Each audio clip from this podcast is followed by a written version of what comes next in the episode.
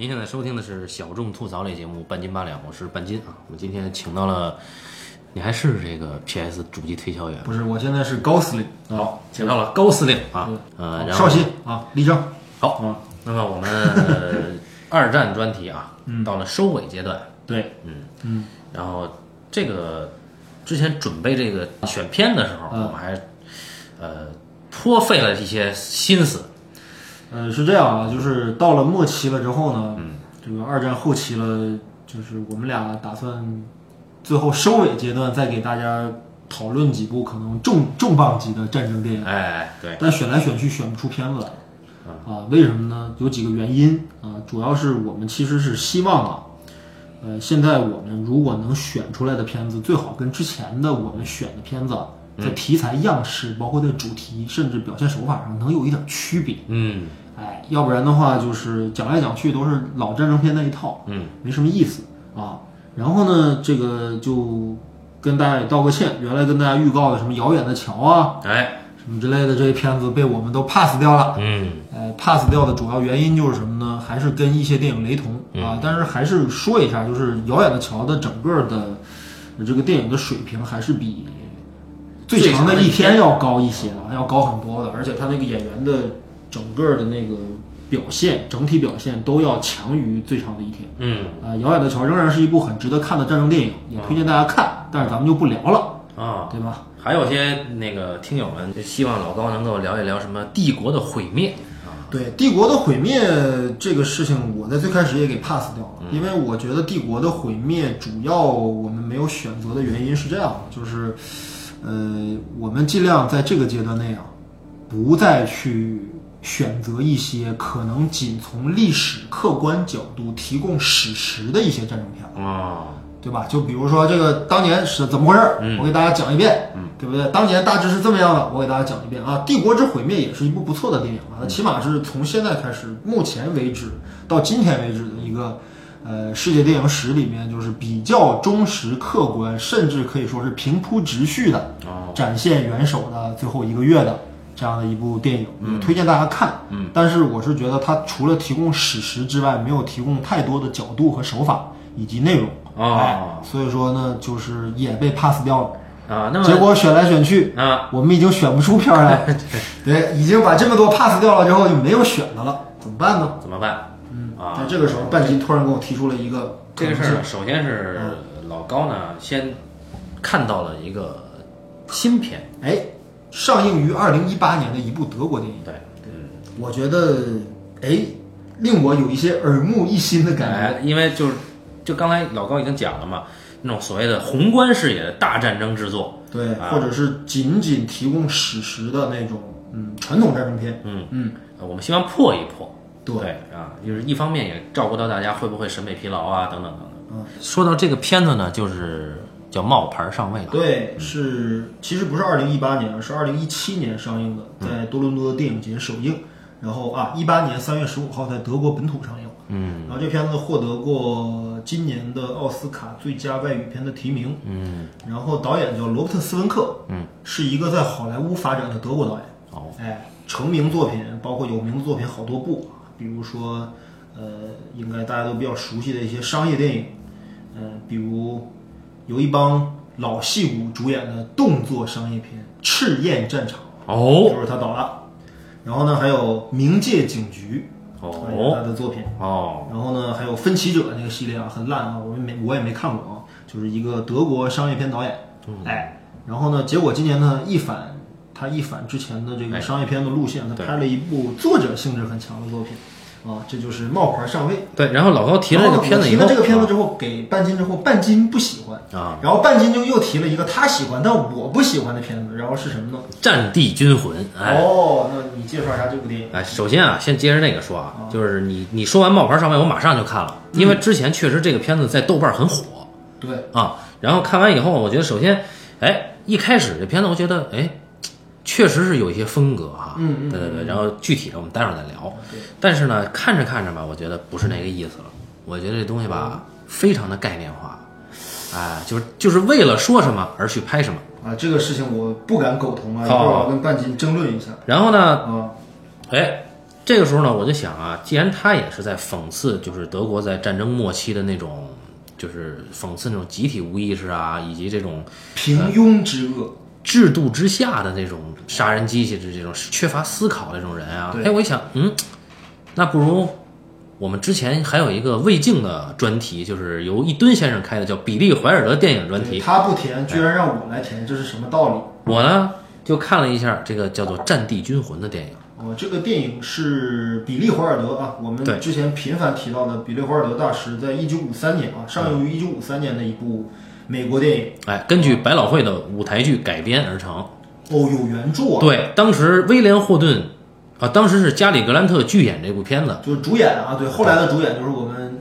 原来也频繁提哎到的好莱坞一代渣男代言人威廉·霍登老师。威廉霍顿呢受命，就是说说怀尔德说你一定要演这个。威廉霍顿说我不是很喜欢这个故事，然后彼得怀尔德说你去看一眼舞台剧，哦，然后他就去了。啊，去了以后第一幕退场了，他觉得这个不好看啊，而且我而那且我为什么还要演呢？这个贱货。是比利怀尔德就是好说歹说，作为一个导演啊，他有说服演员的能力嘛，嗯我们还是要佩服这一点的。结果演了吧，那威廉霍顿因为这部片子拿到了奥斯卡的第一个最佳男主角。影帝，而加里格兰特错失了这个机会，这成为他终生的憾事。那么这个片子我看完以后呢，第一我觉得很逗嗯啊，很欢乐；第二呢，我觉得他的这个讽刺的辛辣的深度啊，嗯，是高于我们刚才提到的那个冒牌上位而且他外表的这个故事比冒牌上尉故事性更强。嗯，哎，我觉得既然你都已经提到了以另外一个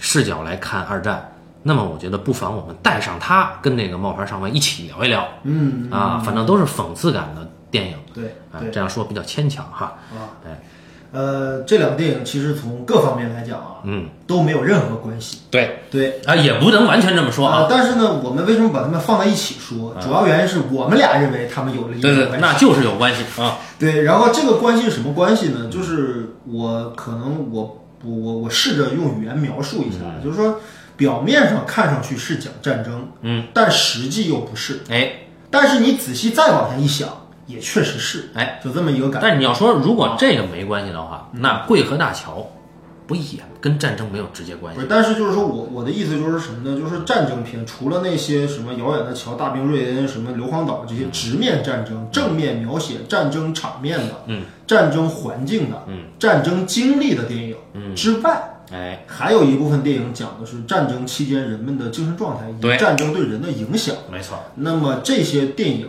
它可以是比较普世的，比如说可能这不仅仅仅存在于战争中的人类社会。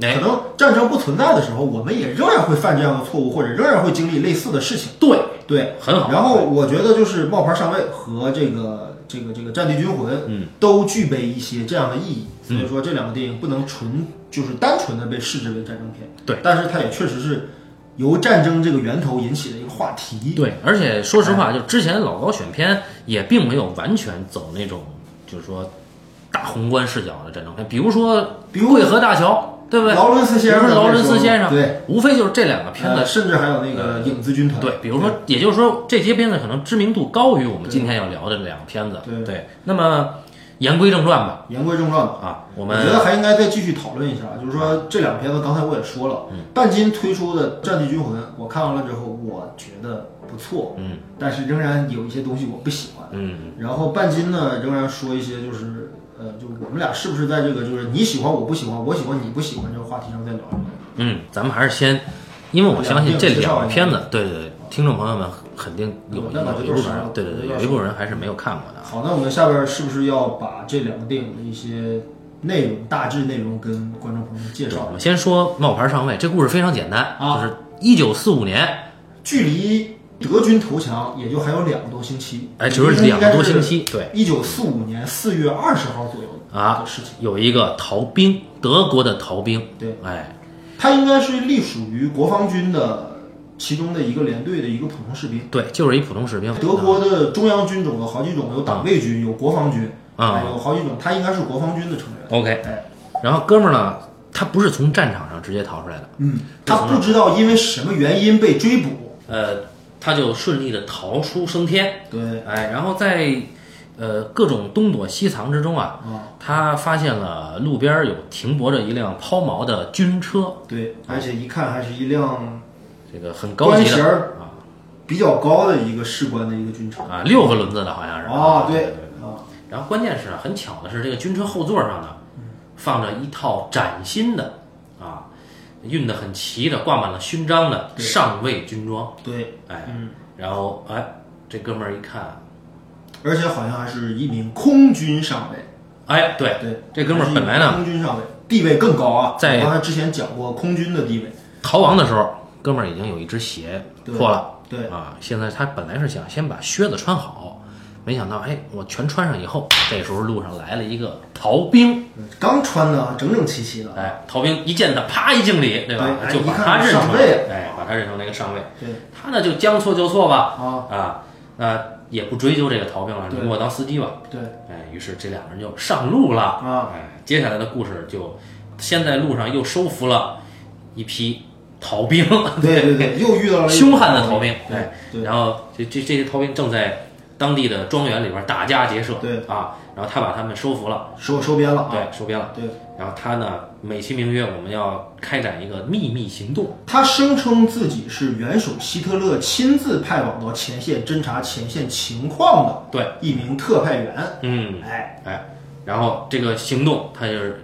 有有虚构了一个秘密行动啊，把这些都把人都收编了，对后来又陆续又收了一个炮车，嗯，啊，两个炮兵，对，哎，但是呢，一群人浩浩荡荡的就这么上路了。在哥们儿正美呢，哎，遇上了宪兵队，对，哎，而且就是最开始啊，缉捕的那那帮那个军官对，和他的手下。他就被这宪兵队拉回到这个宪兵营里去了对，啊。那么一看，就是当时追的他，差点把他弄死的那个军官。对，哎，两个人有一番非常扣人心弦、有张力的对话之后，对，哎军官说：“我操，我看你好像很眼熟。对，咱们在哪儿见过来的？”对，因为我们应该是一九四三年在北非战场上应该见过。对，但是这哥们儿说应该是波兰啊，对。对，反正说不是圆不上了啊。然后正当这个军官严重怀疑他的时候，对这个军营啊，其实他自己有一个麻烦。对，就是这个军营的守备军官呢，他十分想把现在军营里关押的这些，呃，犯了事儿的嗯这个士兵们给处理掉，嗯，因为处决掉他们以后，他的压力就小了。对，因为现在已经到了战争的最末期了。对他知道一个情况，就是说现在德军已经集体处于一种严重的失败主义情绪笼罩的情况下，就是我们现在啊，说句实在话，那些补充上来的物资啊，嗯，已经连我们自己都不够吃了，对，还要分给这些逃兵啊逃兵对对吧？就是这种宪兵部队抓的这种违法军人，嗯，对，然后呢还得分给他们，显然这是不够的。嗯，为了节约资源，所以我们要把他们就地正法。但是呢，所谓就地正法，你得有这个法，对对？所以当地派驻到这个囚兵这个宪兵营里的，嗯，是有一个德国法庭的一一拨人的。就是他是等于是中央军部就是派往各地方的巡回军事法庭，其实等于是复核员。哎，巡回军事法庭觉得不能干掉这些人，对我们要依法从事。但是呢，他其实也不是怜悯这些人。对这个呃军事法庭的代表呢，他其实是正因为关押着这些人呢，他可以去哎揩些油啊，哎这个盘剥一下这些人啊，对，哎甚至睡一下这些人的女家属啊，哎，是啊，占人便宜，哎要人钱，对这个军营就变成了困兽。这帮人，嗯一拨人想处决，一拨人要拖着。对想处决呢，其中代表是一个胖子，对，哎，这个一个胖哥长得很凶悍的胖子。对，胖哥就是一厢情愿的认为我们的主角是过来来执法的。对，就是可以这么说吧，就是说，因为那个这个我们这个冒牌上位的这位这位小兄弟吧，他冒充的是元首的特派员。对，那但是元首特派你来做什么呢？他并没有解释。说不清楚。哎，对，所以说，既然是他是一个元首特派员，那么他的职务或者元首授予他的权利应该很高，哎，足以解决这个。胖哥把他拉过来，就说你应该站在我这边儿，哎，把这帮犯人当机立断的处决掉。啊，小哥说可以啊，贾上尉说没问题啊。对哎，结果这个时候他就要跟这个胖哥一起，对哎，去先要打掉那个军事法庭代表的权利，对然后。因为这个小哥们儿就在胖哥的怂恿下，因为德国有一系一一一系列的这种执行枪决的方式，对哎，于是就把犯了事儿的士兵们对全干掉了。对哎，然后接着就是他们要狂欢，嗯，因为干掉了一帮人，我们的物资充裕了，对，呃，大家 happy 一下，而且胖哥也在这次权力斗争当中成了获胜的一方。哎。原因就是因为冒牌上尉站在他这一边，把他当成知己啊。啊，然后大家就狂欢的时候呢，嗯。陷入一种疯狂的状态，对。哎，就是里边人自己打自己，对，然后呢，本来有一些这个犯了事儿的军人们呢，他们也想逃跑，哎，这个时候呢，被我们的冒牌上尉嗯，以非常冷酷的手段对全部干掉。对，而冒牌上尉带来的手下们也开始有些质疑冒牌上尉，你为什么如此冷酷？对，大家都陷入到一种你质疑我，我质疑你，然后大家然后互相杀来杀去的哎彼此一个状态癫狂的状态，这个变成了一个血腥之地啊！啊。哎，紧接着再往后，我们就会发现，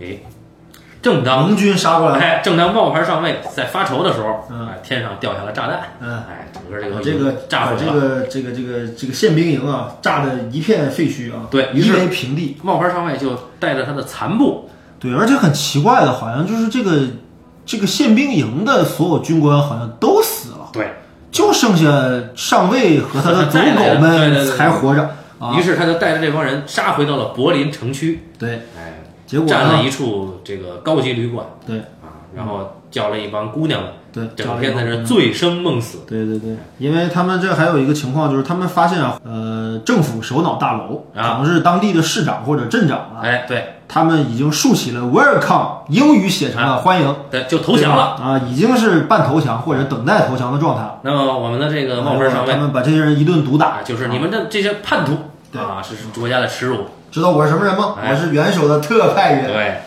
所以哎，他就又以这个身份开始招摇撞骗。嗯，那么然后又一次打击了一波人。对，但是呢，他们内部也发生了内讧。对，哎，因为原因其起因很简单，就是说他手下的最凶悍的那个最凶悍的那个那个那个逃兵啊，啊，呃，睡了这个上尉看上的一个姑娘。哎，对，然后这个上尉一看，我操，小子，你想夺权？我就弄死你。对，结果就把自己的手下给处决了，场面已经不可收拾了。对，然后终于啊，宪兵部队已经杀到。哎，哎，德军本本部的宪兵部队，对这时候应该盟军还没有杀到。哎，盟军好像好像已经攻克了柏林，啊但是并没有解放这座小城。哦，对，对，所以当时可能然后呢是这样的情况。主角就被他们抓住了，对，面临着军事法庭的审。判。哎，没想到哈 在审判的时候呢，哎，审判长觉得这种人啊，不是这个，他做的这些事情啊，令人发指。令人发指啊，啊。就是判一枪毙一百回都不为过呀。对，但是啊，这种人适合我们现在非常时期，对。我们应该派他去德国各地执行任务。对。啊，就把那些呃有投降主义倾向的人对，一一清除，你看还有这样为第三帝国尽忠职守的高阶军官，因为他是个流氓，所以我们就派流氓去执行流他没有氓的任务。底线。对，对他什么都能做得出来，索性就不如派他一用。哎，但是让，我们看这个小哥呢，离开了以后，进入了一个哎白骨森森的一个丛林，对对，那是一个表现主义意味很浓的一个场景。迷失了。对，然后字幕打出说这位小哥是有真实原型的，对，他叫赫洛德还叫哈洛德吧，嗯，对吧？然后他呢确实有这么个人，嗯，也确实组织了一帮逃兵干了这么大的事儿。对，到最后呢，好像是被盟军抓起来之后处决了。哎，抓时候抓他的时候呢，他的前言不搭后语。对对对，他一会儿说自己是这个，一会儿说自己是那个，对对对就这么一个故事。哎好，我们先把这个故事讲到这儿，哎一会儿再说。好好，我们再一会儿讲讲《战地军魂战地，军魂呢，相对于这个片子就可能就稍微复杂一些更冷僻一些。稍微复杂一些。对，呃，说应该也是在诺曼底登陆之后，呃，应该具体时间是也是在一九四四年年底，因为电影当中有明确的圣诞节场景。嗯那么那个圣诞节应该就是一九四四年的圣诞节。，OK，德国境内有这样一座关押着战俘的战俘营这个战俘营叫做斯塔拉格十七。号啊，对哎，为什么叫斯塔拉格？斯塔拉格就是德语当中战俘营的意思。哎，所以十七号就是十七号战俘营。所以它大家可以看得出，它是一个更加虚构的空间啊，就是代表了无数个战俘营。啊，某一个战俘营。对，在这个战俘营里啊，关着一批以空降兵、空军为主的美国战俘。对，应该就是我们之前讲到兄弟连当中不幸啊，在诺曼底登陆战役被俘的各种空降师的士兵哎啊。，然后在这个营房里啊，呃，他有他自己的系统，因为大家知道这个战俘也要有战俘的尊严。营房有这个营房长官，还有这个什么保卫官，维持秩序。配套设施还很完善。哎，在这个营房的众兄弟中呢，大概呢，我分成两派人，一派人叫越狱派，哎，由营房的长官和这个保安官为代表的，对啊，这这一派人，就是他们每一间营房住了大约几十个人，然后这几十个人由一名营房这个队长或者叫营房营长，哎，对，对吧？这样来统治，但是是战俘自己管理自己嘛？哎，对，对，这叫这个越狱派，越狱派啊激进，很激进啊，他们就是想方设法越狱。所以影片的开头，我们就会看到两个人啊，率先就是计划周详的越狱了。对，结果在这个在他们越狱过程中，嗯，营房里面的两派人开始赌博，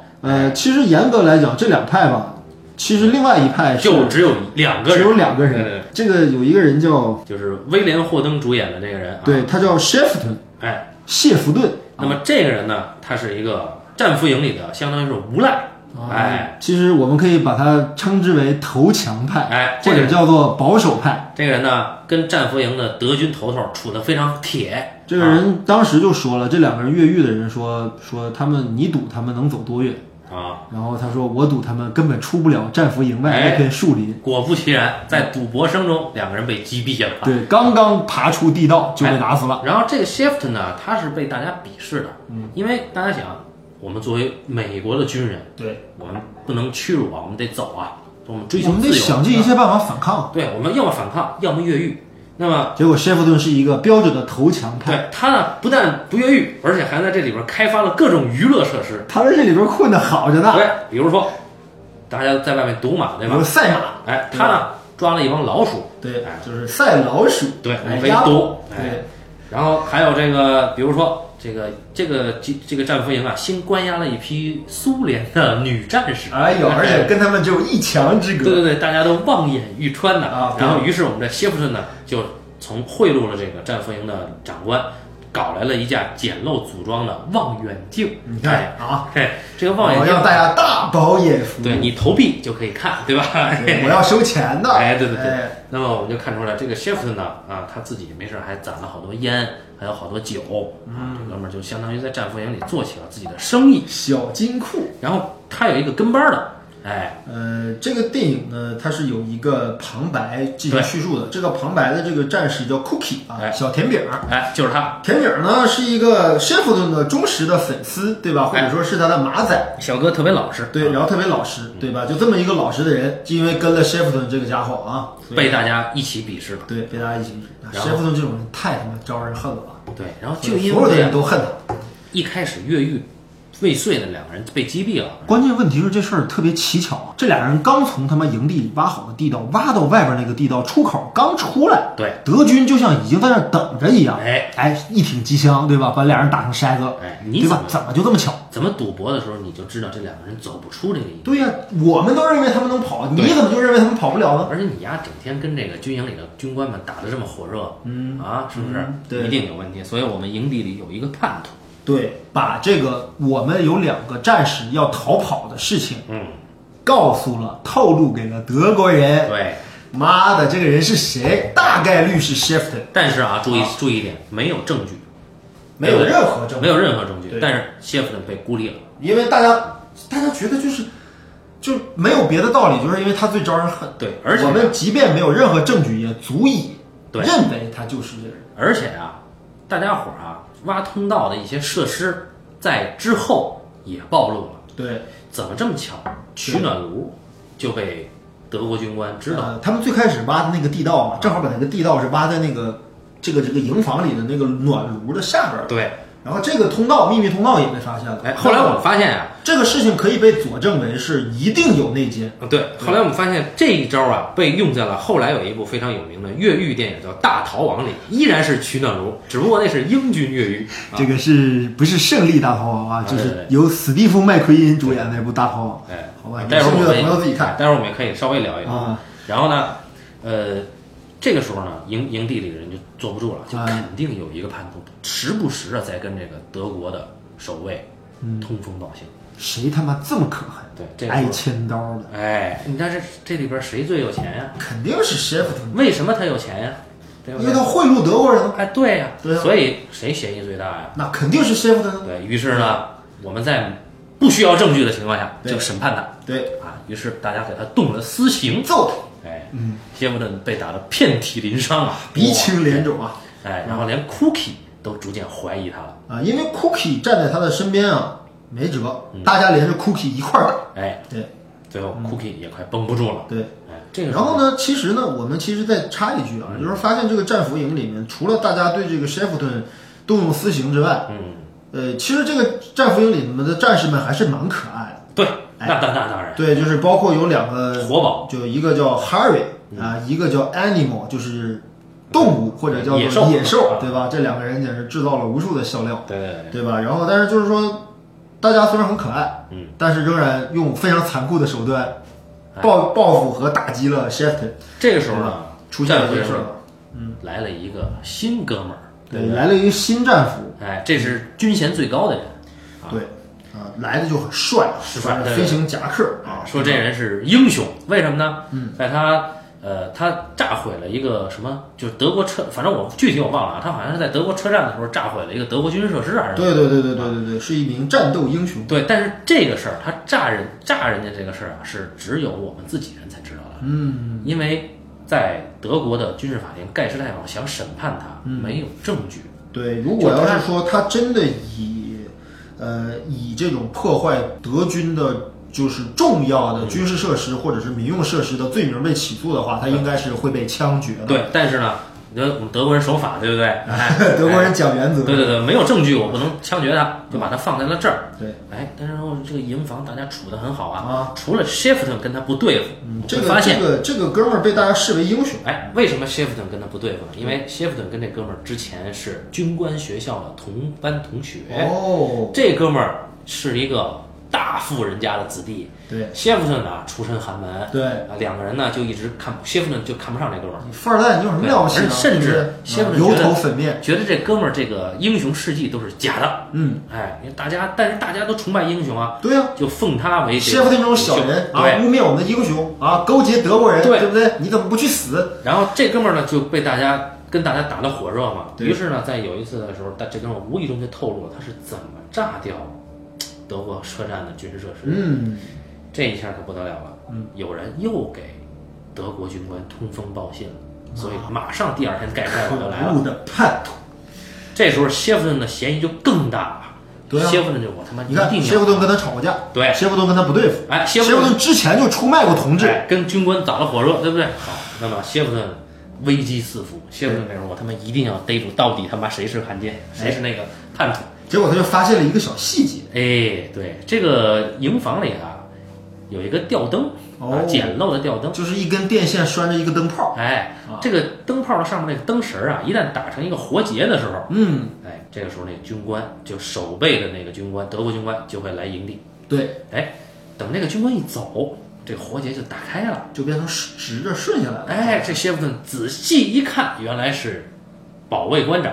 嗯，哎，就是那一个金发碧眼的一个帅哥。对一个帅哥，哎，那这哥们儿以前一贯是越狱的激进派啊，对哎，大家都很啊推崇这哥们儿。对。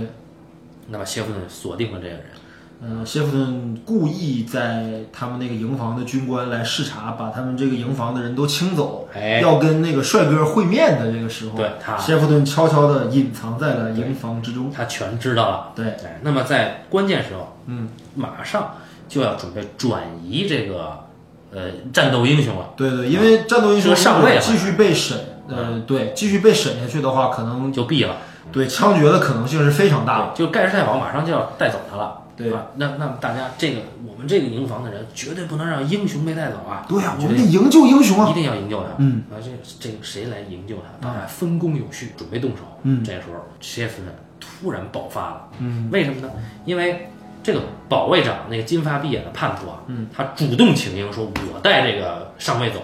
”哎这么关键的一个任务，对，哎，这个谢弗顿突然爆发了，说：“你这个孙子，我就想问你，嗯，当珍珠港被炸的时候，你在哪里？对，你在干嘛？嗯哎，他说他在吃午餐，对吧？实际上这个这是一个很很时差问题，哎，对对对对细节暴露错了。对，哎，抓住这个马脚以后，他开始审问这个哥们儿啊，审得他哑口无言。因为珍珠港爆发的时候，可美军的时时间和德德国的时间是对不上的。哎，他说的是柏林时间，对，他说的是柏林时间。哎，所以这个人才是盖世太保派到营地里的，对，哎，内奸。而且他的背景就是这个叫什么玩意儿，反正忘了。这个这个帅哥啊，金发帅哥，他就是德裔。对，他出生在美国，后来祖国发动战争之后，他响应国家的号召，又一次为国效力。对，所以说以一个美国人的身份混入了他妈的群同志们的这种营地。然后 Shefton 终于洗白了。对，洗白了呢，我们看等待他的不是大家对他的忏悔，嗯啊，Shefton 说这样，呃，这个帅锅的任务我来执行，对。我要带他走。对，哎，那么也就是说，他说的是战斗英雄对啊。我带这个战斗英雄先越狱，对。啊也就是说我先走一步，对，千万别让我在美国再看见你们这帮孙子。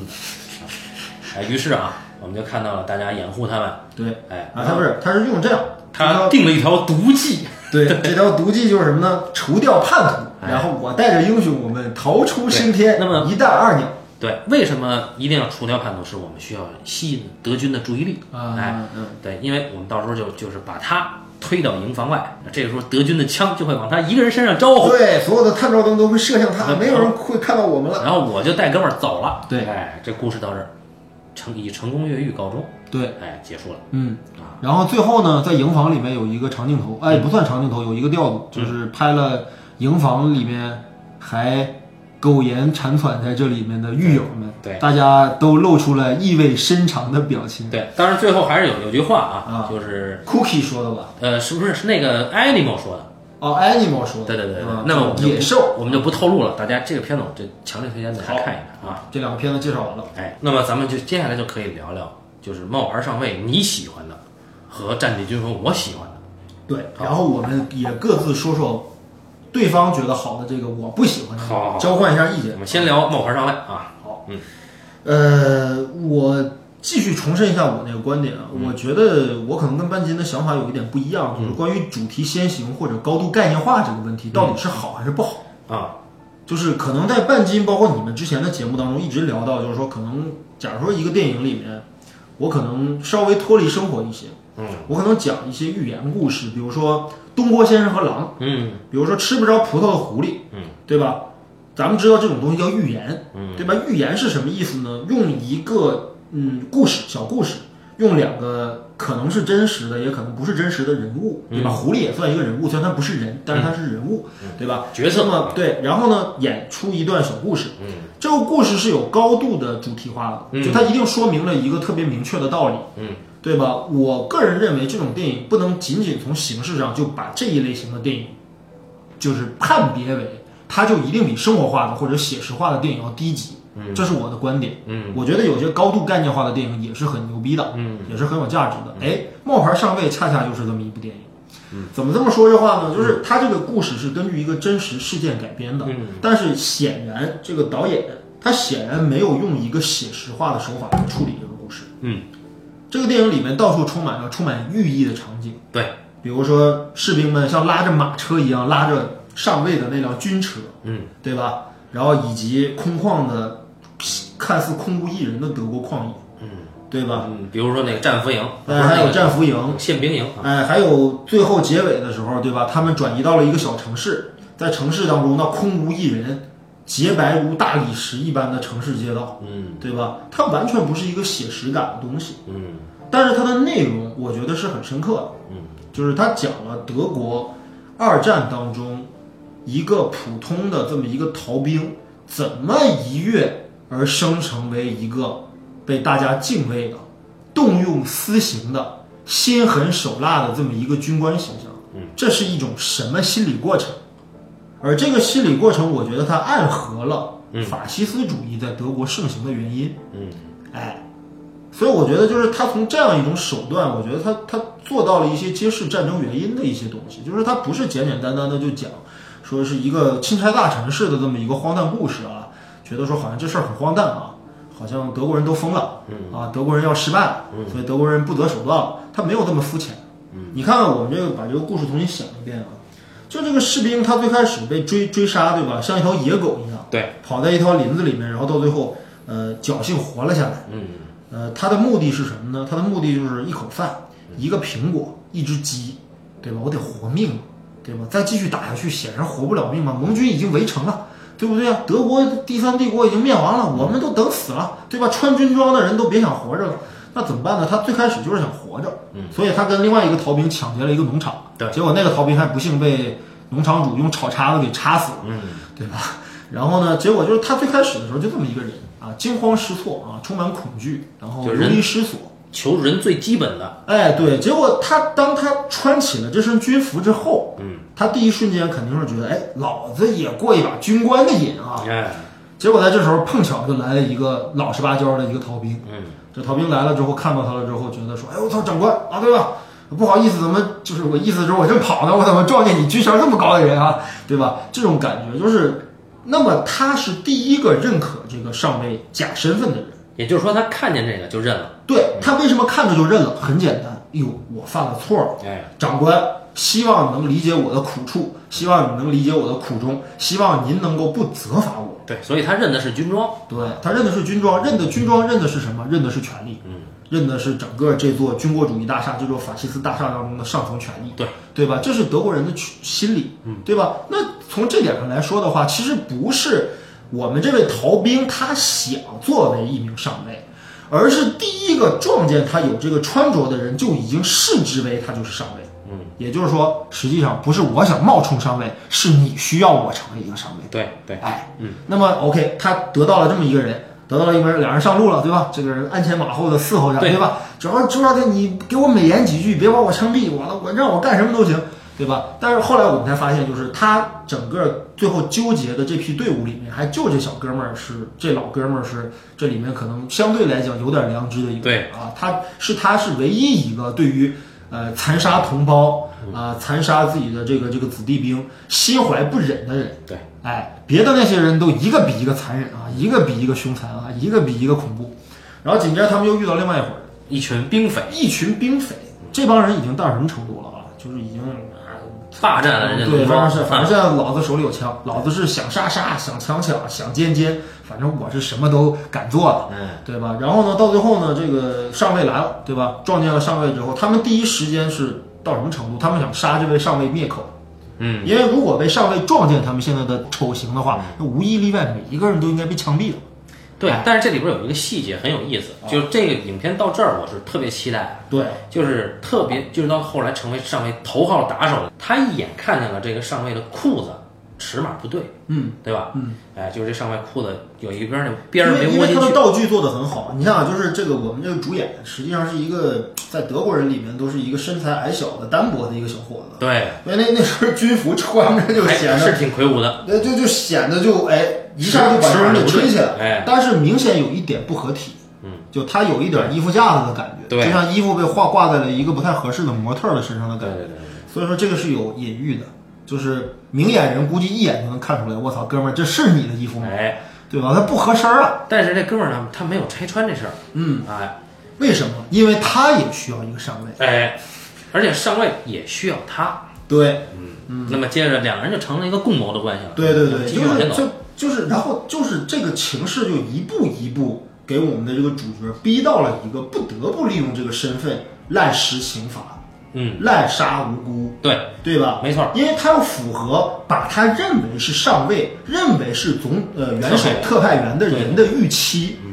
就包括他到了那个那个哎那个宪兵营，人家也需要，对我希望你是谁，你就是谁至于你是谁，这个不重要，对对吧？然后呢，他到了宪兵营之后，整个是这个电影这个电影如果有戏剧式结构的话，我觉得这段我应该是高潮段落，嗯，就是在宪兵营的这个种种所为。宪兵营明显已经分成了两部分，对吧？一部分是胖哥，一个部分是秃哥。胖哥跟秃哥分领着这个地方，胖哥跟秃哥有严重的冲突，就是关于如何处决或者如何处理犯人的这个问题上有严重的冲突。那么在这个时候呢，我们的特派员显然的站在了第一个需要他的人，对。胖哥的身边，因为秃哥明显感觉到秃哥是一个非常有经验的军官，秃哥上来就质疑你这个空空投下来的上尉，让我怎么去看待你？我必须得先认验验验明你的身份啊，对对对对不对？我是必须先肯定你的权威性啊！你说你是元首的特派员，我就信你啊，对不对？他不可能就这么直接嘛。对，那那那秃哥既然是这个状态，那只能逼着我跟胖哥站在一边，因为跟胖哥胖哥是不怀疑我的，胖胖哥是充分肯定我的权威地位的。胖哥最后怎么样搞掉秃哥这个事儿也很有趣对，啊，因为胖哥找了自己的上级，说这个上尉，你我就给给我上级打电话，对啊，这个你就说我们就马上就要清理这个，我上级肯定愿意。然后秃哥就一直在质疑这个假上尉和这个胖哥的这个这个行为。而且这个胖哥的上级啊，找了秃哥的上级，秃哥就没辙了，对不对？对对对但是呢，秃哥就妥协了吧？但秃哥也不是什么手下一个人，对秃哥手下有一个眼镜儿哥，啊，哎啊，眼镜儿哥，眼镜儿哥一直怀疑上尉的这个合法性。对，对，他就说你这个所有的作为都不符合惯例，我要去举报你啊！或者说我得叫最高司令部给我命令。对就你这妈就叫什么赫罗德这种上尉，什么总元首特派员，有他妈这人吗？我操！然后核实一下。眼镜儿哥走了以后啊，这军营就炸了。哎，哎，所以说就是一一错到底，对吧？然后剩下的残部哥们儿们跟他狂欢，哎，然后等到最后这个阶段，我觉得就哈洛德已经真正的成为了一个军国主义的一个统治者。嗯，就他是一个平民，或者说一个流氓，或者说一个逃兵被封神的过程。就到最后了之后，他出现了一个什么情况？我觉得这个细节可能没有那么好，但是我觉得起到目的了，就关于睡女孩这个问题。嗯，呃，什么样的人会因为我的女人被别人动了，我就要处决于？只有元首，哦，只有皇帝，只有独裁者才会这样。嗯，他到最后已经是这样一个身份了，就是他不是说两个哥们儿抢一个女孩儿这么简单的问题，就是明显妈的这个女孩儿是老子挑中的，结果你上来把我的女孩儿给睡了，嗯，所以到最后他已经变了。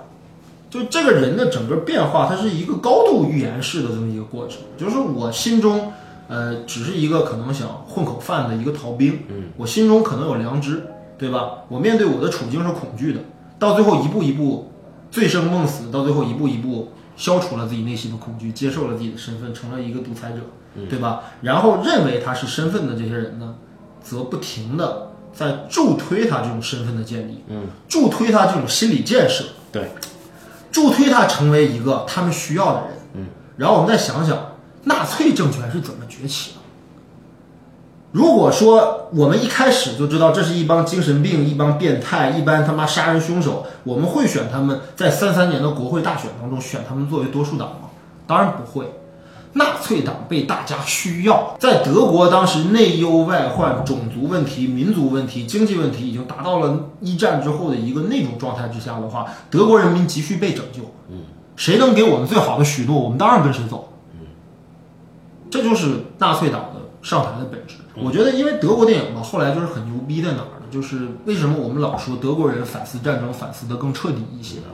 就是德国人对战争的反思比日本人可要深刻的多，因为日本的绝大多数的立场是怜悯自己，就是哎呀，战争真残酷。很不应该啊对很残酷哎，我们杀了很多人，哎呀，但是我们也很惨嘛哎，我们也遭了很大罪嘛，这是日本人的立场。但德国人的立场就是在想，就是为什么？呃，我们这个国家到底怎么了？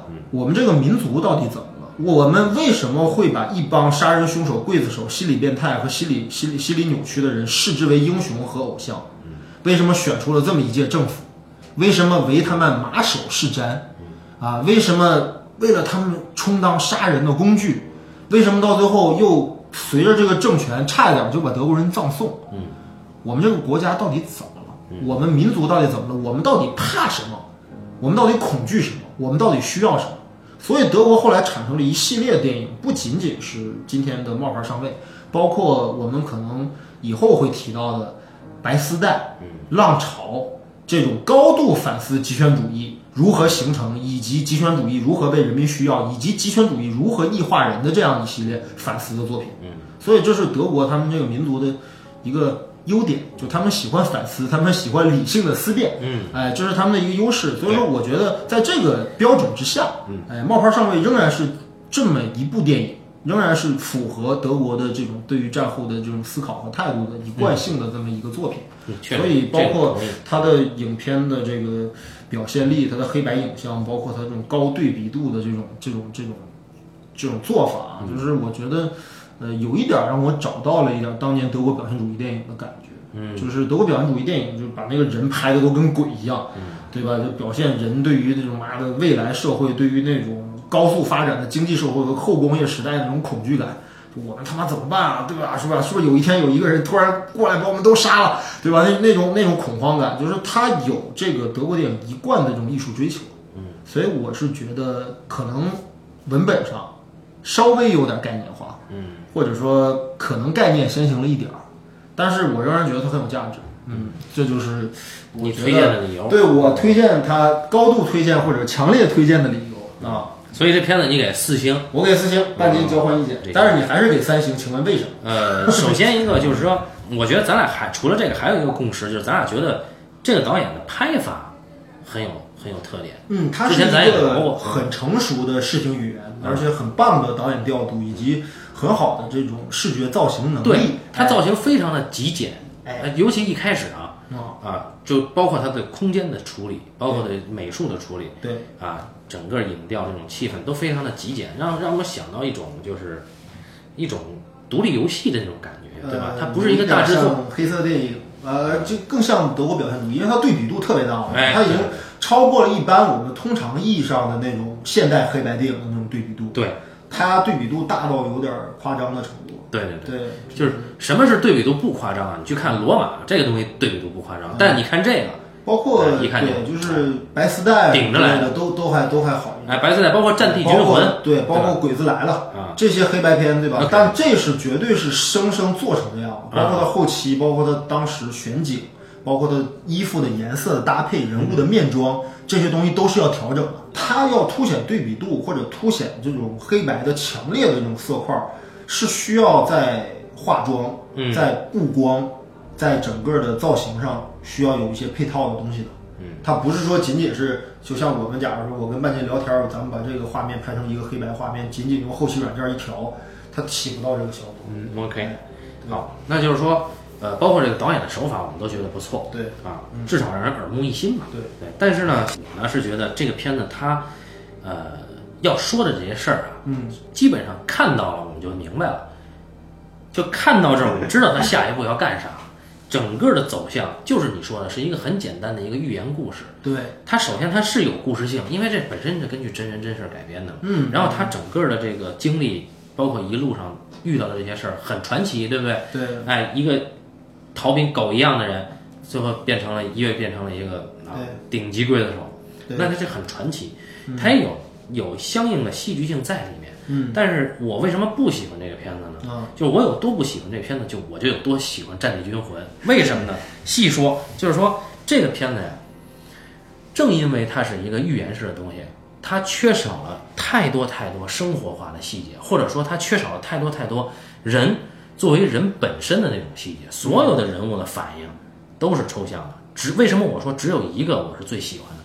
就是当那个头号刽子手看出来他那裤子不合身的那个镜头，我以为后边应该会有一些，啊，我们作为呃把正常的人放在一个戏剧情境里面会有的故事走向，但他没给我，他接下来给的还是一个，就像老高刚才说的，我们需要他，他需要我们，那么接下来我们要做的事儿，就是顺理成章一步一步这么这么做了，嗯，就是说他太那个概念一直在吊着他往前走。嗯，所以你永远在想下一步我们该往该干嘛了，下一步我们该干嘛了，而缺乏我们对于故事那种意外的魅力。嗯，也就是说，这哥们儿几乎他他这哥们儿出来，我们就知道他只要穿上上尉的军服，我们就知道他就一路平汤。后边我们都知道会有什么。对，但相反的是，我们希望看到你穿上上尉军服以后，我们后边没有想到的那些东西，他没有给我们。呃，我我当然同意半斤对于这个故事它的走向，包括这些没有做到的一些地方的说法，但是我觉得这个可能是一个本质差异，就是由于呃《战地军魂》是个戏剧故事，嗯，但冒牌上尉恰恰不是。对，嗯，所以说，这就涉及到了我刚才说的那个问题，就是高度概念化、寓言化的这种概念故事，它需不需要一定具备你说的这些元素？呃，对，这个就看谁喜欢什么。但是有一点啊，正因为它是一个高度概念的寓言故事，啊，所有的人物都很符号，对对，这我也承认。对它只只有它的功能性。这些人物没有一个人，就你把功能性抽掉，就它的寓言性嘛，都像是人就像一个狐狸一样嘛，啊对吧？就是狐狸吃不着葡萄啊，这葡萄肯定酸，对吧？它就是它就是一个面儿，哎，哎，它就是一个预言式人物，它没有心理活动，它没有乱七八糟这些东西。没错哎，对，对所以就是说，我们看它看的是什么？如果说只是一个寓言故事的话，我觉得嗯你、你你不需要他，我甚至觉得不需要拍这个片子，因为你看，就是就因为你提了这个选题。要结尾的这两期啊，我们我们下一期肯定是要收尾，最后重磅炸弹，对，跟可以跟大家说一下，就是要讲纽伦堡审判。是一九六一年由这个斯坦利·克莱默导演执导的那部电影。那么，因为我看了这几部影片之后，我就开始就觉得，呃，这些东西，我总觉得背后有些什么东西需要再去看，啊所以我就看了那个呃汉娜·阿伦特的那本书，就是《平庸之恶》嗯啊。然后看完这本书以后，我又看了一个什么呢？我又把《朗读者》重新看了一遍。哦，那那么我把《朗读者》看了一遍，我会发现，《朗读者》它背后也有那个你说的抽象性的主题在，就是我们怎么对上一辈人做的罪、犯的罪去进行反思。无意识之罪。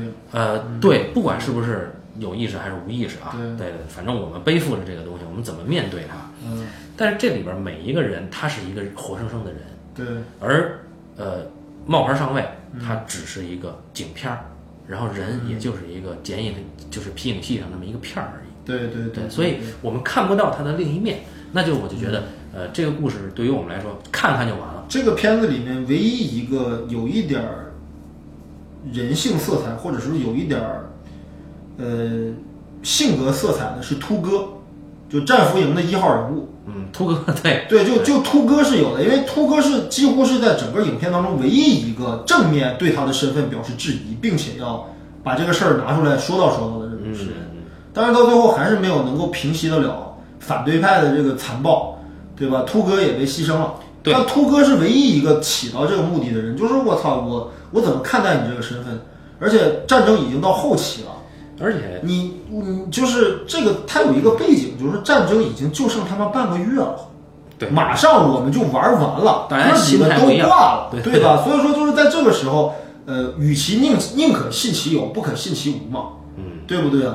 那么如果有他的话，让大家还觉得，哎呦，这人还就是起码我们这个国家还在，就纳粹还在，对就是这种心态是我们作为没有亲历过战争的人所不能理解的。你说这个人就秃哥这个角色呀，啊。其实很有意思，就是说他是一个真正的官僚。对，啊，他也很，他也很很凶残，也很守守秩序，对不对？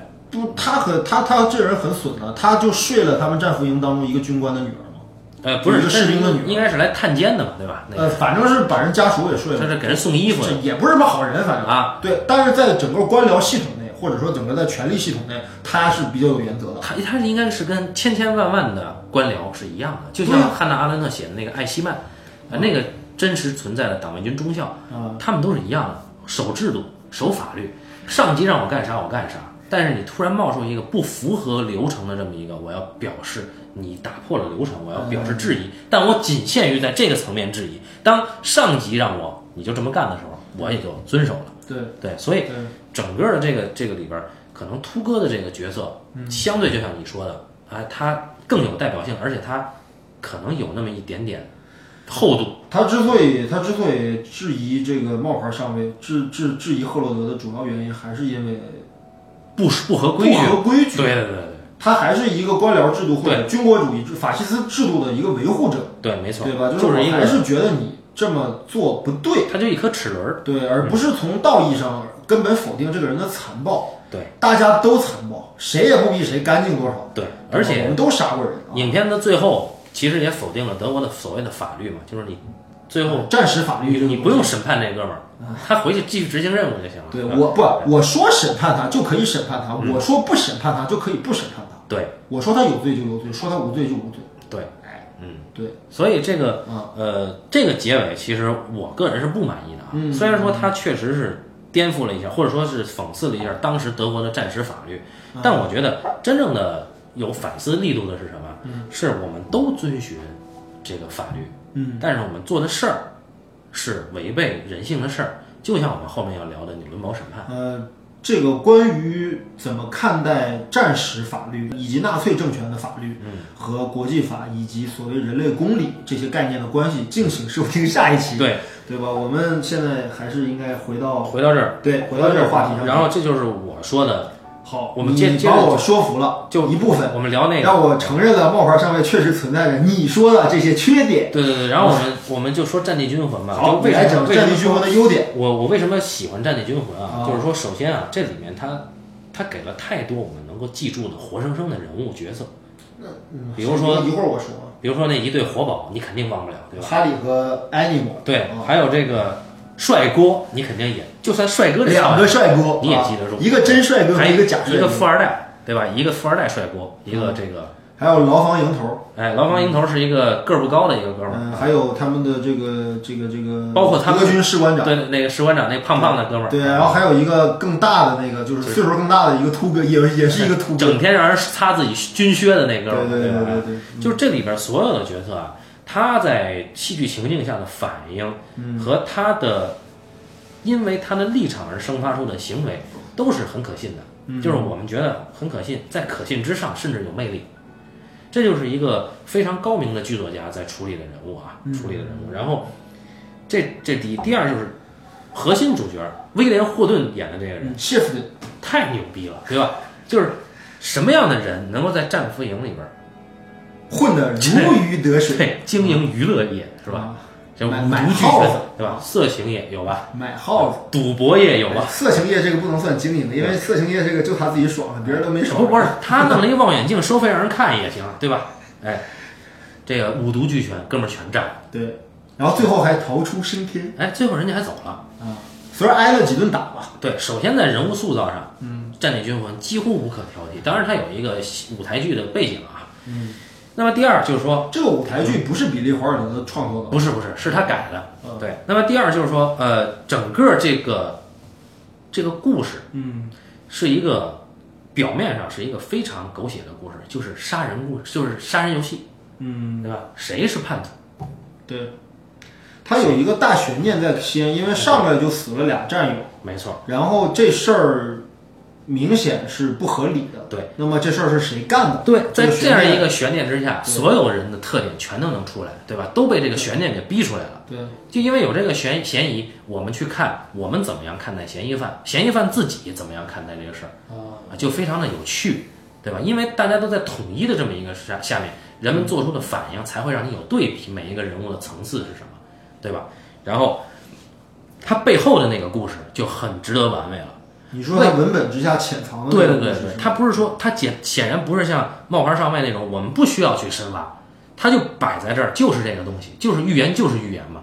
但这个背后可不是 Shefton，嗯，其实就是犹太人，因为他掌握了营房里所有人没有的财富，他精于算计，善于动用头脑，而且有钱，有一定的利己主义倾向。对利己主义，而且我我赚你们大家的钱，对对不对？对，然后但是你们大家又需要我，对不对？嗯，啊，甚至很讽刺的是，在圣诞节的时候，大家开 party，已经他已经被打了，对不对？对，他所有辛辛苦苦合法赚来的香槟和雪茄被大家瓜分。被大家瓜分了，对，这是什么时候？这是当初一九三零年代末期，德国人残害犹太人、排犹、移民犹太之后，所有人抢占犹太财产的那个。反犹主义刚刚开始盛行的时候的新原因，除了一些主观上的一些民族仇恨之外，打击犹太人以及盘剥犹太人，对于当时德国的经济发展有至关重要的影响。是，哎，对，然后大家审判所谓审判的这个人，没有没有任何证据，对不对？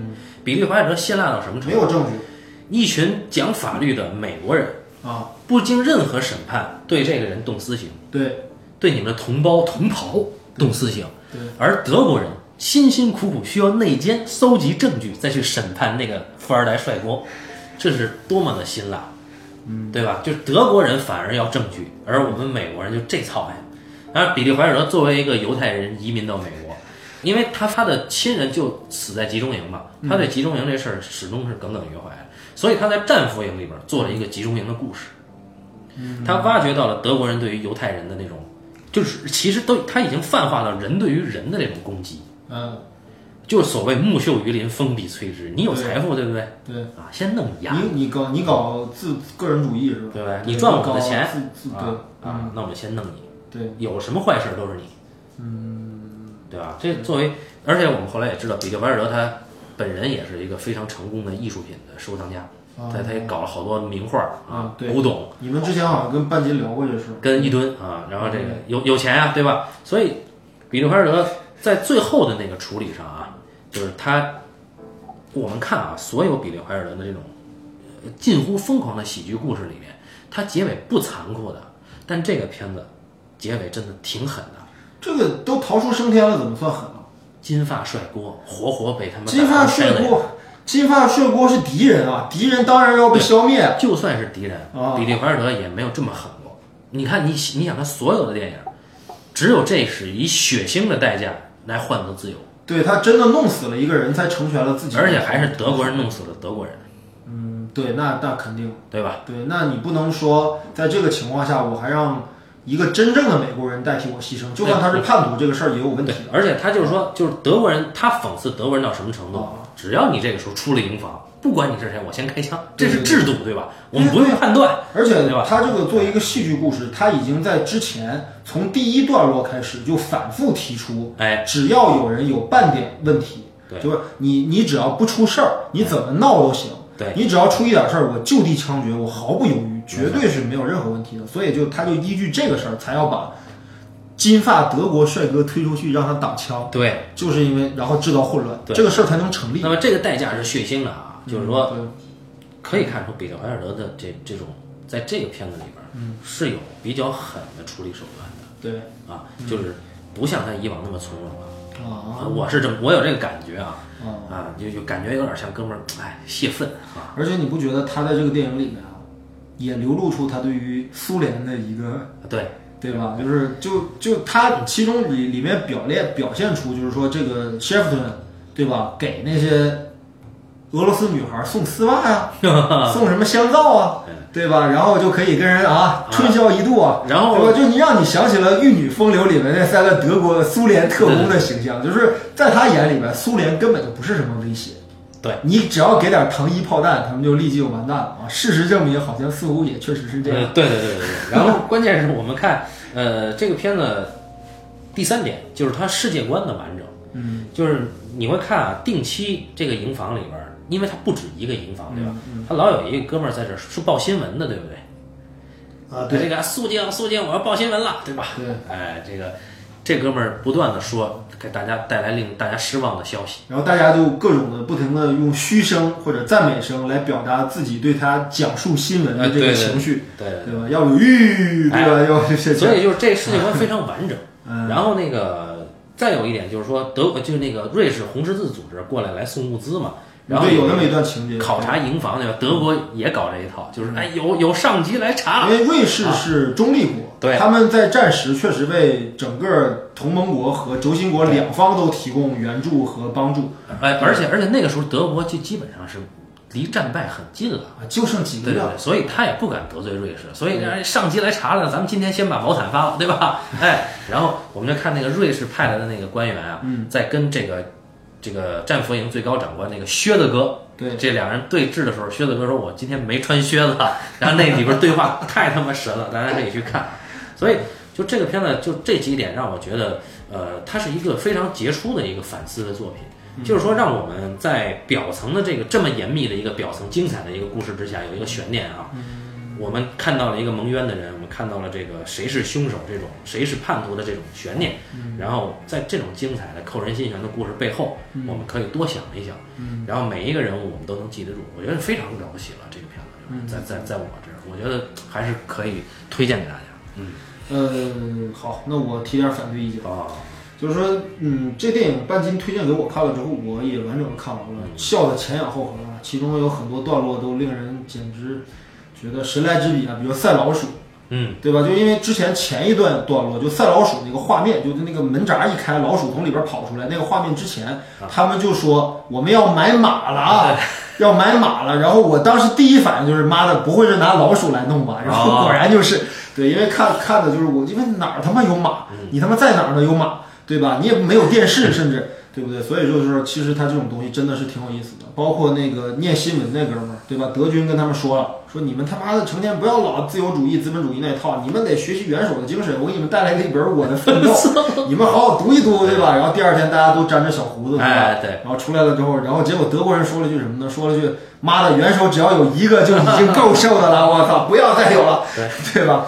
然后就这种细节确实是很有意思，但是吧，我是觉得这个电影我没满意在哪儿？嗯我是真没有看出来你说的威廉就是谢弗顿，威廉霍登演的谢弗顿，他有影射呃犹太民族或者犹太艺人的这样的一个浅层，就是一个一个潜在的这么一个预言在里面。啊就是因为我当时看完第一次，感觉我觉得吧，这个电影啊有点时代局限性。嗯为什么这么说呢？因为我觉得这个电影深层次的东西讲的并不是二战。啊我觉得只是他利用了一个二战的一个壳子，他讲的其实是美国当时那个社会的一些问题。哦一九五三年是一个什么时代呢？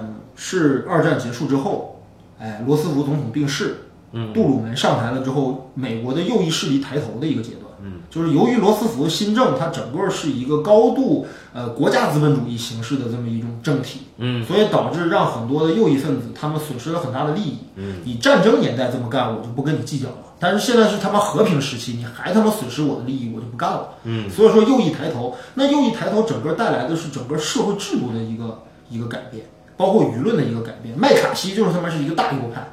天天叫嚣着说：“操，我们这个国家里面有共产主义遗毒，必须得把那共产主义者抓起来，什么什么之类的。”然后实际上，在这个情况下，很多很多在美国有文化影响力的、有先锋意识的人，他就是因为麦卡锡主义被就视之为是叛徒。嗯，这里面有很多有名的艺术家啊，当然啊，卓别林对吧？卓别林啊，包括我们之前聊的特朗普呀、对对吧？好多好多人，包括那个朱尔斯达辛，嗯达辛后来为什么又他妈从法国来美国又回去了？为什么回去？不就是还是因为这个事儿吗？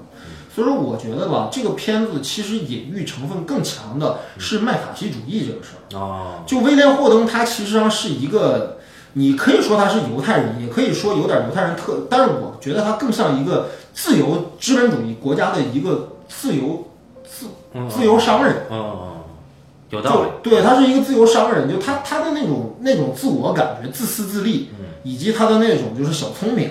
但是我聪明，我是为了自己谋利，可是我不害人嘛。嗯但问题是你们看我来气啊，对吧？你们看我来气这事儿，我我控制不了啊，对不对？那你们比我穷这事儿，难道我有错吗？对吧？我有，我是富人，我也是通过我自己的算计，我自己的经营拿到的。对你们也是爽了这已经成为原罪了吗？对对对吧？但问题是，我就被打击了，没道理啊！木秀于林，风必摧之，就是其中那个谁，那个有一个法国有一个著名影星叫杰拉尔德帕迪约，嗯，对吧？就大鼻子情圣那哥们儿，他前两年入入入籍入到俄罗斯去了。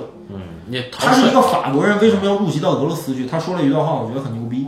他说这么说的，他说，呃，我在法国一年要征百分之七十的税，也就我一个电影，假如是一百万美金的话，我得交七十万美金的税。嗯，他说这个国家把所有优秀的才、优秀的天赋都当成了你必须得该接受惩罚，对吧？难道我有才华，我有能力，这事儿是罪吗？嗯，我要为此付出代价，对吧？其实我觉得它有点像这个东西。嗯，所以说我是觉得，呃，这个片子呢，它有二战的元素，但我觉得它更像讽刺麦卡锡主义的一个东西。啊，对，所以我就说哎，他他这个东西不只是说这个，就我的意思就在这个战俘营里面，对他们是呃动私刑，没有证据就审判这个谢弗顿这个行为啊，对，不只是德国人对犹太人，就是放眼世界，人性对人对人都是这样。啊，对呀、啊，嗯然后还有一点，我为什么不太喜欢这片子？我是觉得这个片子吧，在严肃性和戏谑之间啊，啊，没有找到一个太好的平衡。你觉得太戏我觉得太戏谑了啊戏谑到了什么程度？就是呃，你美军之间怎么瞎逼闹，这个事情我不我不干涉。但是问题是，他把德军处理的都极度戏谑，嗯，就是明显有一些规则，有一些做法是严重违违背战俘营知识的，嗯，就是就算是针对美军和英军的战俘，德军的管理也不可能宽松到那种程度。对对哥儿哥儿几个对吧？战俘营的士兵们说他妈的把那个那个那个那个那个那个警卫蒙起眼睛揍一顿就揍一顿，他妈的这也太他妈容易了！要真出这种事儿，不枪毙一百次了。这就是常识。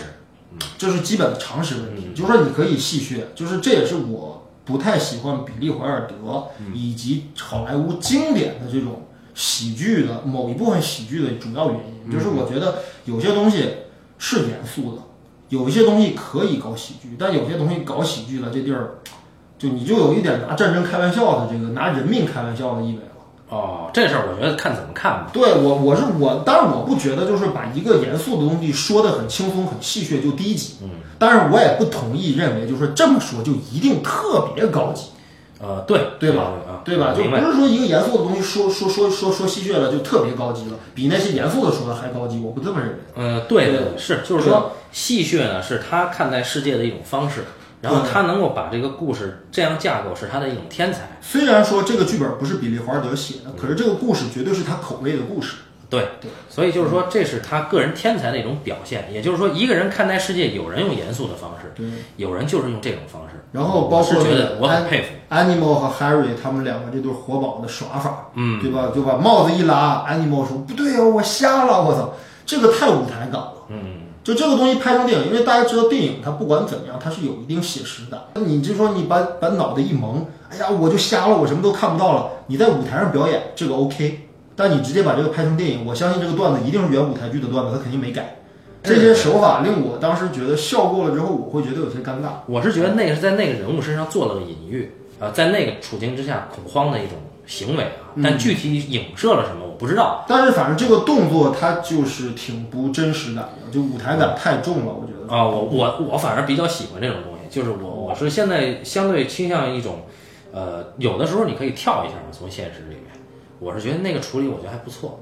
然后呃，我这么说吧，呃，玉女风流，嗯，和热情似火，嗯，呃，这类东西我可以接受它是这种手法，嗯，因为它本身就是一个相对调侃、相对宽松、相对戏谑、相对讽刺的一个语境，嗯，但战俘营是什么地方？这个事儿我们知道吧？啊我们之前聊过战俘营吗，我们知道战俘营是什么环境，我们嗯知道战俘营的人都经历着什么。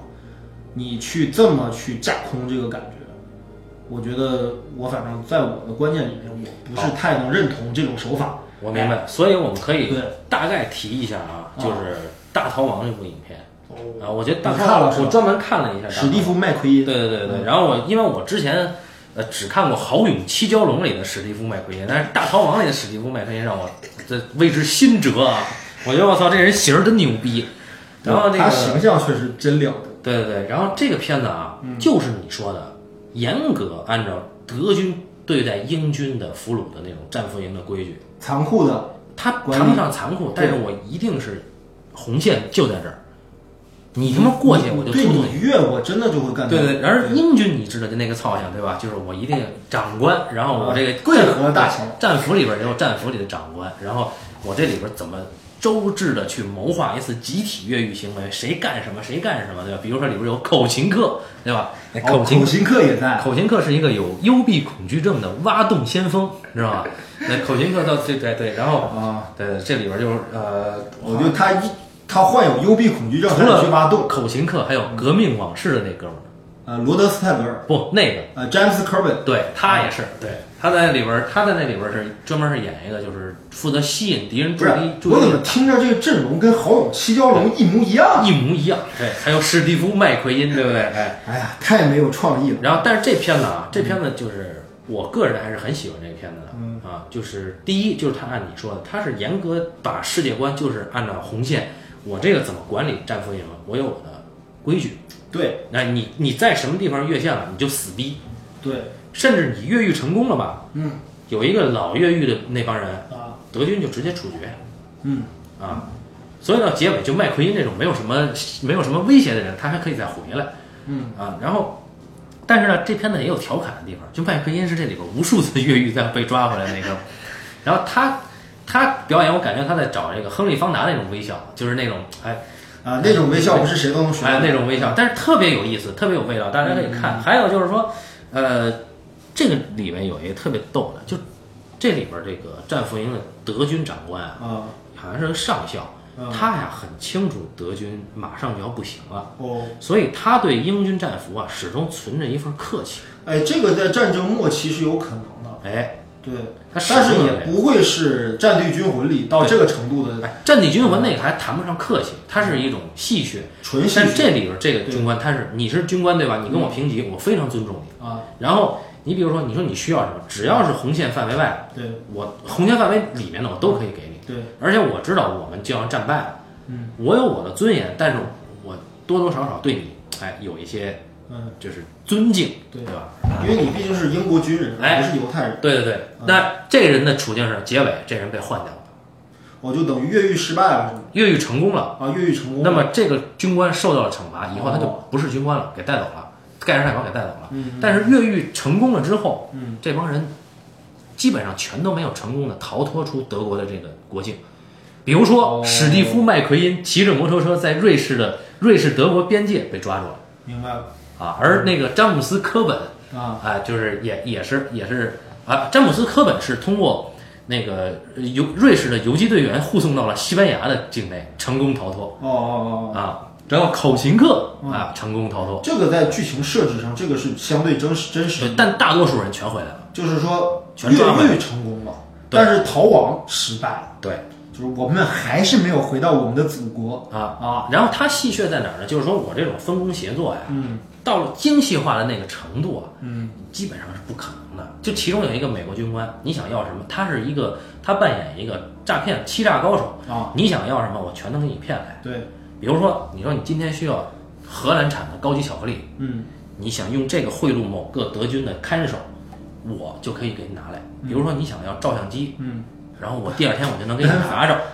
这个就就很很很戏谑。但是呢，你认同了他的这个游戏规则，你你觉得 OK，因为他看点在这儿，呃，这是他拍的一个奇观啊。呃，游戏规则这个东西是一回事，因为游戏规则直接关乎到你的情境设置和你的剧情，就和你的事件合理性。嗯，这个东西我觉得《战地军魂》是 OK 的。嗯，包括他们要逃跑，嗯，包括被苏德军发现，这些东西都是 OK 的。我也相信他确实派了一个德裔美国人，对吧？混入到这个同志们圈子当中做内奸，这些情境设置，包括飞行员到最后藏在那个那个那个就是水桶里面，然后最后为为为了逃亡，对吧？啊对对对吧？然后这些东西我都可以认为它其实是语境或者说符合它这个游戏规则的，嗯但是我不认同的还是他在面对这些事件当中人物所处的那种反应的表现手法，嗯是我觉得过于夸张化啊，过于戏谑化的，嗯过于怎么说呢？就是小丑式的那种，就是非常舞台化式的表演。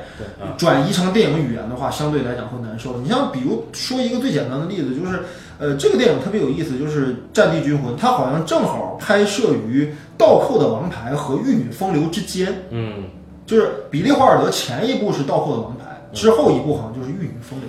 呃，这个片子好像是我记得是比利怀尔德因为这个片子跟派拉蒙撕逼了。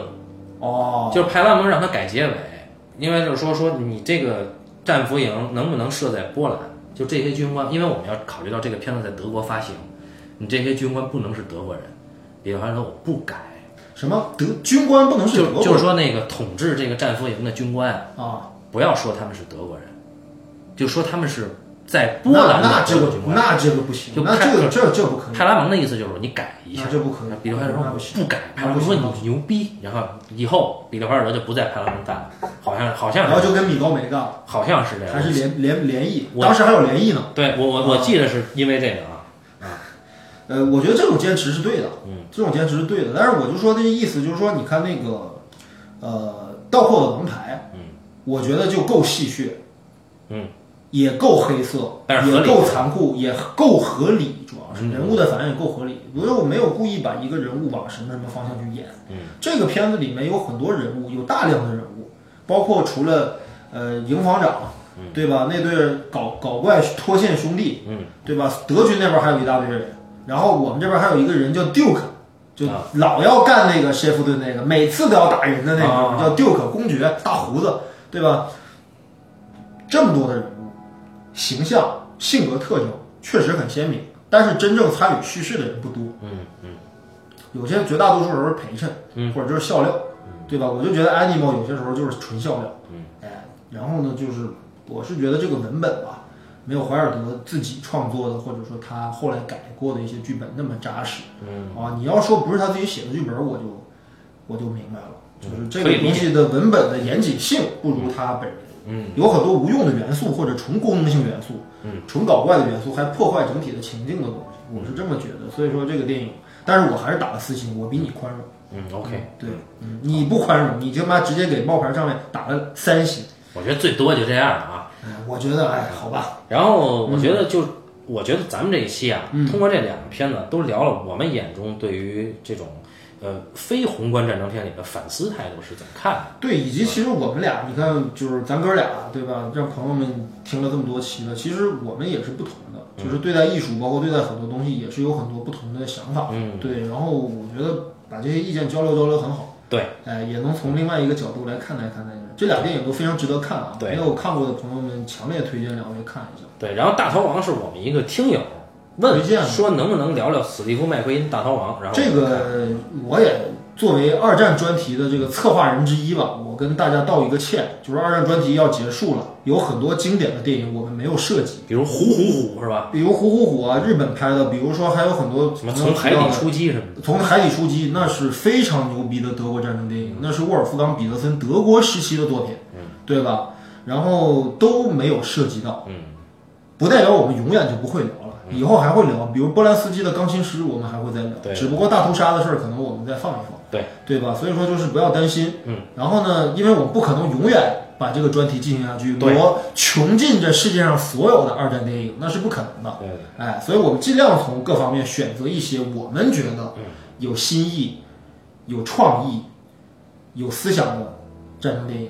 对，不要求量，要求质啊。对，对，所以我们也是大家下一期啊，可以先看一看这个纽伦堡的审判。对，这个电影在网上能够找找到，对哎，然后有一些网站是否能够直接在线播放，我也不确定。我也不确定，然后这个电影很长，三个小时。嗯但绝如果大家有。兴趣的话，对，如果大家有兴趣的话，听我们节目之前，嗯一定要先看电影。对对对，哎，好了，好，那么感谢大家收听这一期的半斤八两，咱们下期再见。拜拜。